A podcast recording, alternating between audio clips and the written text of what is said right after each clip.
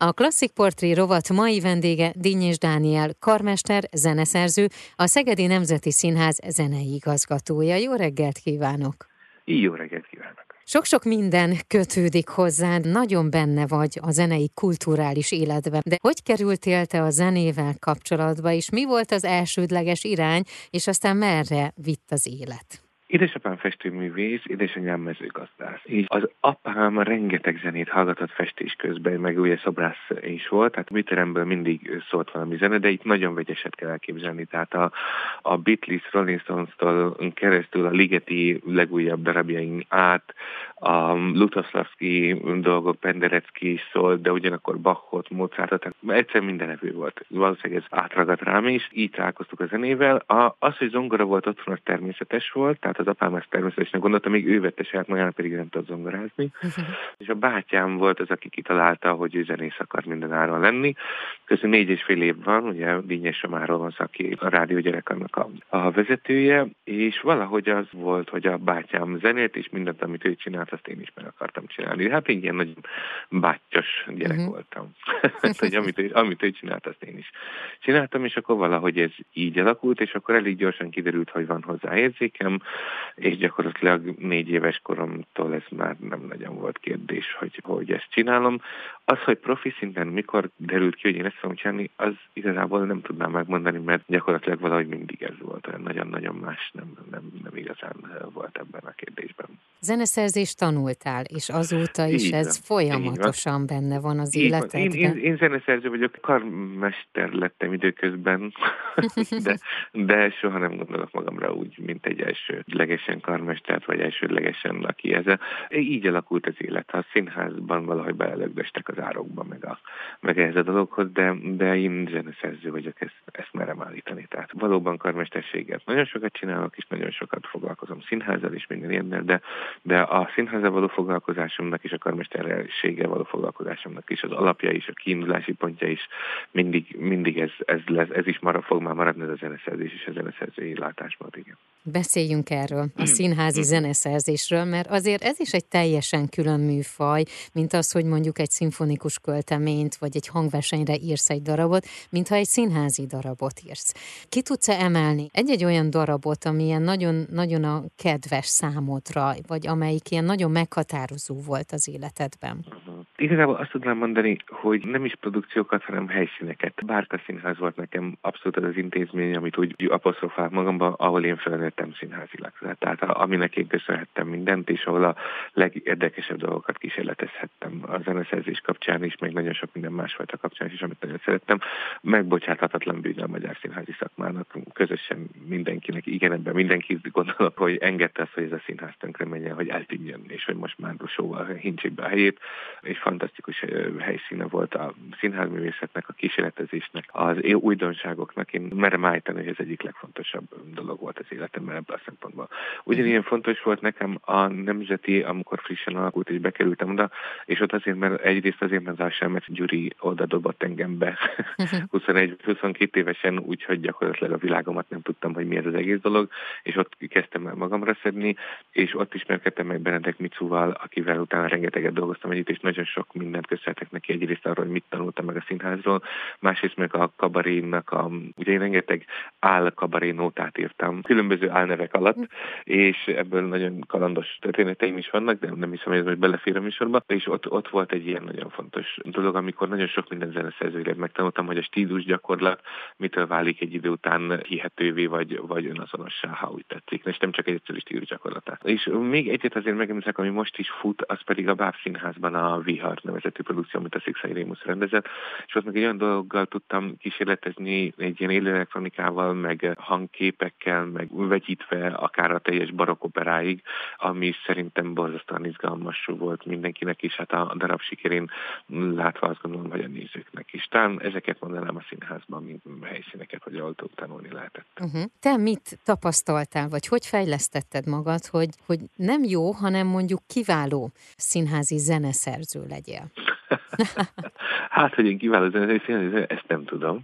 Ezt majd később mások eldöntik. Mindenesetre, ha a díjak szerint nézzük, akkor biztosan még csak említése sem méltó vagyok, úgyhogy ez nem feltétlenül van így. Én azt gondolom, hogy én egyfajtában tanulok, ez nem szűnik meg. Egyrészt, másrészt meg borzasztóan érdekel minden. Tehát, hogy a popzenét ugyanúgy követem, mint a legmodernebb klasszikus zenét, a jazz pontosan ugyanúgy, mint hogyha valaki azt mondja nekem, hogy a 60-as évek british pop dolgai mik voltak, ezek engem érdekelnek egyszerűen. Valami nem azért, mert zeneileg érdekes, mert hogy a mostani popzenék egyáltalán nem igazán izgalmas nagyon nagy része, hanem egyszerűen csak kulturális szinten, hogy, hogy ezt is tudja az ember, meg van olyan, ami egyszerűen hatásmechanizmusailag érdekel, hogy mi az, ami 18 millió megtekintést eredményez a YouTube-on, hogy az mitől történik meg egy zene kapcsán, és itt, és itt. Mindenből lehet tanulni. Azt gondolom, hogy ez lehet a alapjának, hogyha valaki színházi zenére fölkér, és valamit szeretné, és én azonnal tudjak arra reagálni, azonnal tudjam szállítani, azonnal tudjam, hogy miről van szó, honnan kell indulni, stb. stb. A nyitottság mindennél fontosabb.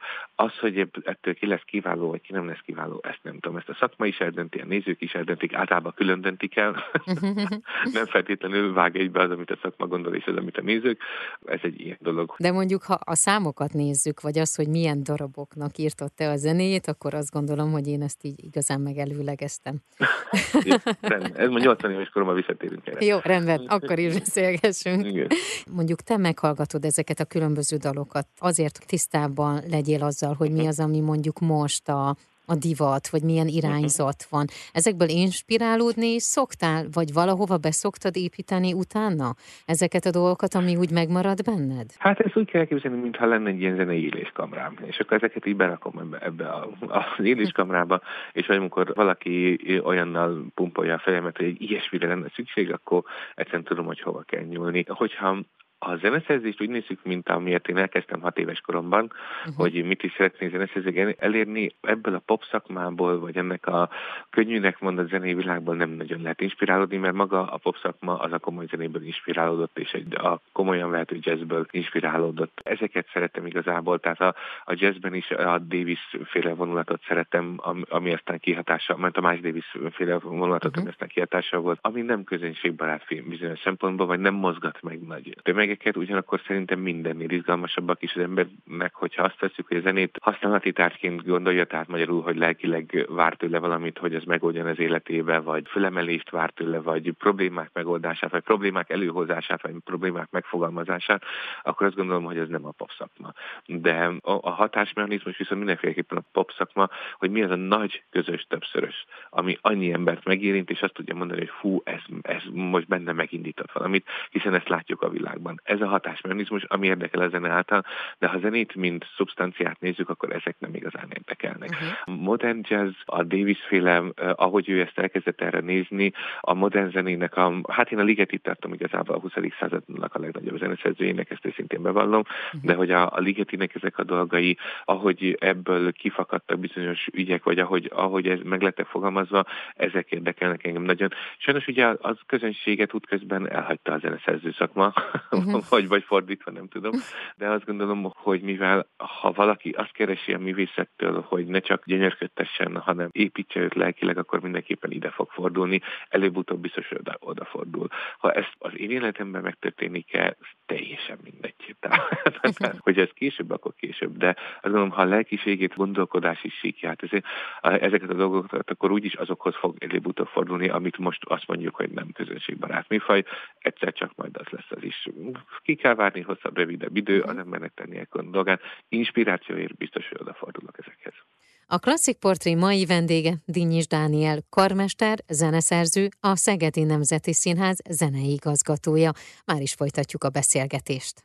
A mai Klasszik Portré vendége Dinnyis Dániel, karmester, zeneszerző, a Szegedi Nemzeti Színház zenei igazgatója. 2018-ban olvastam egy ilyet egyébként egy darabothoz kapcsolódóan, azt írtad az ajánlásba, ami valójában csak ennyi volt, hogy mindig kiábrándítónak találtam egy zeneszerző műsorfüzetben való leírását a darabjáról, ugyanis elvész a zene által felkínált titok, amely semmiféle módon nem mondható el. Így van, és ennek ellenére operábevatokat tartom, tudom. Igen, de ez így van. Én mindig így gyűlöltem, amikor egy zeneszerző a darabjáról elkezd makogni. Egyrészt, mert hogyha tudna jól beszélni, akkor nem zeneszerző lenne, hanem író, vagy előadó, vagy színész, vagy ilyesmi. Másrészt meg tényleg annál izgalmasabb dolgot, hogy az ember találkozik egy vadidegen darabbal, és elkezdi saját magának felfedezni, nem tudok elképzelni. De hát ez innen látszik, hogy én nem a közönség vagyok, hanem egy, egy zeneszerző, aki ebből él. A közönségnek mindig kell valami fogadó. És ha már említetted az opera beavatót, mm. akkor ugye ez 2013-tól tartjátok ezt a sorozatot, ami nagy közönség és a kritikai sikerrel megy mind a mai napig. Erről mm. mesélj egy picit, erről már egyébként biztos, hogy többször hallgattak a Klasszik Rádió hallgatói is. Ugye ezt Bécses Laci mondta ennek idején, hogy egy valami operás dolgot ki kéne találni, arra találtam ki ezt a formációt. Gyakorlatilag ez azóta nem változott semmit, tehát a maga a formula. Annyi változott, hogy most már átszoktunk arra, hogy egy évad az egy, egy opera. Nincs kapkodás, nem egy operát szépen, komótosan, nyugodtan, ahogy a, annak idején ugye a Vámos Miklós beszélgetős műsora volt. Az előadásnak a formája az gyakorlatilag egy nagyon egyszerű forma, és a nagyon egyszerű formákban az a jó, hogy ez az általában tartós. Uh-huh. Tehát, hogy, hogy nincs túl komplikálva, mivel hogy mindig a, egy zseninek a gondolataival töltjük meg, ez nem mi ketten mondjuk a palival természetesen, hanem a adott zeneszerző, akit elemzünk, ezért ez állandóan más és más lesz. De maga a szerkezet az borzasztóan egyszerű. Hogy én lelkileg hol tartok benne, az meg vagy ő művészileg, az meg megint más kérdés, mert ha rajtam múlna, én mit is mondtál, 13 óta csináljuk, Igen. 13 óta már abba hagytam volna. Tehát, hogy én nem vagyok egy nagy, bármilyen furcsa is ezt, és tudom, ezt mindenki gondolni, de én nem vagyok egy nagy közönségbarát ember, vagy hogy kezd ezt mondani, tehát aki, aki minden áron, tehát nem tud anélkül élni, hogy ki legyen a színpadon, és hogy elmondja a gondolatai, én bőven tudok enélkül élni. Szóval, hogy ez egy ilyen szerencsétlensége, ugyanakkor szerencséje a sorsnak, hogy, hogy van egy ilyen, ha az alapszemélyiségemet nézzük, akkor ez nagyon távol áll. Tehát, hogy egy társaságban is sokkal jobban kíváncsi vagyok arra, hogy kivel mi van, és meséljen nekem is mondja, hogy mi történt vele, mint az, hogy én magamról, vagy bármi másról hosszan-hosszan meséljek. Ezt meg kellett tanulnom nekem ezt kezelni, meg kellett tanulnom azt kezelni a szituációt, hogy ezt én mesélek, hogy én próbálok közvetíteni a zeneszerzőnek a gondolatait, de ez egy részemben úgy érem, mint egy színésznek egy szerep. Ezt nekem nagyon nehezen tudtam megtanulni, borzasztóak voltak a közönség találkozók, hogy előadás után a katonában voltak egy után a mhm. közönséggel találkozik privátban is, mindig azonnal magam mellé rendeltem a felségemet, hogy ő álljon mellettem, mert ő sokkal jobb ebben. Tehát ő, ő viszont csodálatosan csepeg, beszélget, vegyül a társaságban, ez rám soha nem volt jellemző. Ez egy fantasztikus dolog, hogy ez van, uh-huh. félreértés ne essék, és nagyon-nagyon megtisztelő. 2020-tól lettél a Szegedi Nemzeti Színház zeneigazgatója. Mérföldkő lett ez az életedben, ez a, ez a dátum? Persze, hát ott évad közben volt egy váltás, ugye Barnák László igazgató akart egy valami fajta váltást csinálni ott, és ennek lettem én a, a másik végén, az egyik végén. Mások voltak, a másik végén lettem én, tehát hogy nem az igazgató együtt kerültem oda, hanem ő ciklusa közben váltott, ezért aztán ugye hát én nekem két éven van kb. bármit is csinálni ott lent Szegeden, ugye hát most decemberben már újra igazgató választás van ott. Úgyhogy ez egy nagyon-nagyon rövid időszak, ha úgy tetszik, mert hát hogyha az ember valamit szeretne egy ilyen ekkora tagozatnál csinálni, akkor hát az lényegesen hosszabb idő. Én próbálok ebbe is nagyon hatékonyan, ebbe a két évben is hatékonyan működni. Voltam ugye a Bárkának is a zenei uh-huh. vezetője, aztán voltam Kaposváron zenei vezető, a Kaposvári Színházban is, aztán az operetben voltam három évig első karmester, tehát ilyen szempontból ugye egy ilyen felfelé való lépcsőfok ez a szegedi operatagozatnak a vezetése, a zenigazgatása. Hát ez egy igazán nagy és komplex feladat, ráadásul a mostani időkben, hát ezt mondanom se kell, hogy mit jelent egy covidos időben megmenteni 60 embernek a munkahelyét, kórusnak, uh-huh. énekesnek, egyáltalán, hogy legyen operajátszás, egyáltalán, hogy ne halljon meg az egész. Plusz még ez az egész anomália, ami ugye itt történik, és egyáltalán nem mhm. fejeződött be, ugye nem oldódott meg, úgyhogy gyakorlatilag abszolút magunkra vagyunk utalva a vidéki zeneigazgatók, hogyha operát szeretnénk játszani, már pedig törvényi kötelességünk. Gyakorlatilag egy ilyen nagyon komoly feladat, ami hát kapaszkodok rendesen. Uh-huh. próbálok kinevelni emberekkel, próbálok produkciókat létrehozni, ami izgalmassá tud válni. Nagyon-nagyon nehéz feladat, és hát mondom, ez az, hogy két év van csak ez meg még a két évből másfelet praktikusan a Covid-dal töltöttünk. Te hogy viselted, vagy rád hogy hatott ez a covidos időszak? Hát nekem rémes volt. Hát én elég komoly formában voltam megbetegedve. Ugye én egy hónapon keresztül volt. Én, én mint megtudtam az orvosoktól, úgy hívtak engem, hogy szuperfertőző voltam, ami azt jelenti, hogy két hétig vezettem a budapesti meg az országos listát a vírus koncentrációkban, ami bennem volt. Emiatt nagyon hosszú ideig voltam. Az viszonylag egyszerű volt, az sem volt annyira egyszerű, de aztán utána egy hat hónapig voltam a post-covid szindrómával, minden szétesett a szervezetem, így tudom mondani egész nyugodtan és vállaltan. Uh-huh. Egyszerűen eltűnt. Tehát egy 80 éves aggastyán voltam egy 40 éves testben, tehát egy hat hónap voltam, amíg összeszedtem magam, borzasztó volt ez az időszak minden szempontból, és újra kellett mindent gondolni. Engem nagyon meggyötört a dolog, meg nagyon, hát engem megevett rendesen. Uh-huh. Nagy dolog, hogy én nyertem a végén, nem mindig álltam nyerésre. Én, én magán személyként privátilag nagyon nehezen viseltem, egyébként pedig hát közben egyfajtában azon kellett dolgoznom, ugye, hogy az emberek ne veszítsék el az állásukat, és hogy én azt már őrületes sikerként könyveltem el, hogy ugyanannyi emberrel éltük meg a Covid színházi újranyitás, mint amivel elkezdtük, amikor bezárták. Engem eléggé megviselt, és uh-huh. mentális problémák is lettek, pszichészek is, és akkor azokból is ki kellett jönni, ez is mind covid meg a post-Covid dolog. Úgyhogy nekem egy borzasztó nehéz időszak volt, és aztán ebből valahogy kikeszmeredtünk uh-huh. ketten a feleségemmel, neki, neki a Covid volt nehezebb, de aztán egymást támogatva, mint húsz éve mindig, aztán mi nyertünk, de minket nagyon megviselt. Uh-huh. És most hogy vagy? Hogy vagytok? Most már jobban kimerem jelenteni, hogy jól. Tehát teljes életmódváltás, ami engem illet, meg a feleségemet is, tehát hogy gyakorlatilag nem is hasonlít a jelenleg életmódom, ahhoz a Covid előtt voltam.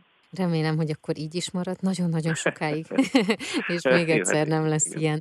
Mi az, ami most előtted áll? Mi az, amivel mostanában foglalkozol, vagy foglalkoztat, vagy készülsz rá? Hétköznapokat nézzük, akkor ugye foglalják el minden napjaimat, hogy hogy fogom tudni megcsinálni úgy búvópatakként, vagy, vagy rejtett pályán, hogy lehet fenntartani egy vidéki operajátszást úgy, hogy ez még fejlődjön is, ne csak egy ilyen lélegeztetőgépen legyen tartva, hanem valami fajta újravirágzást is el lehessen érni.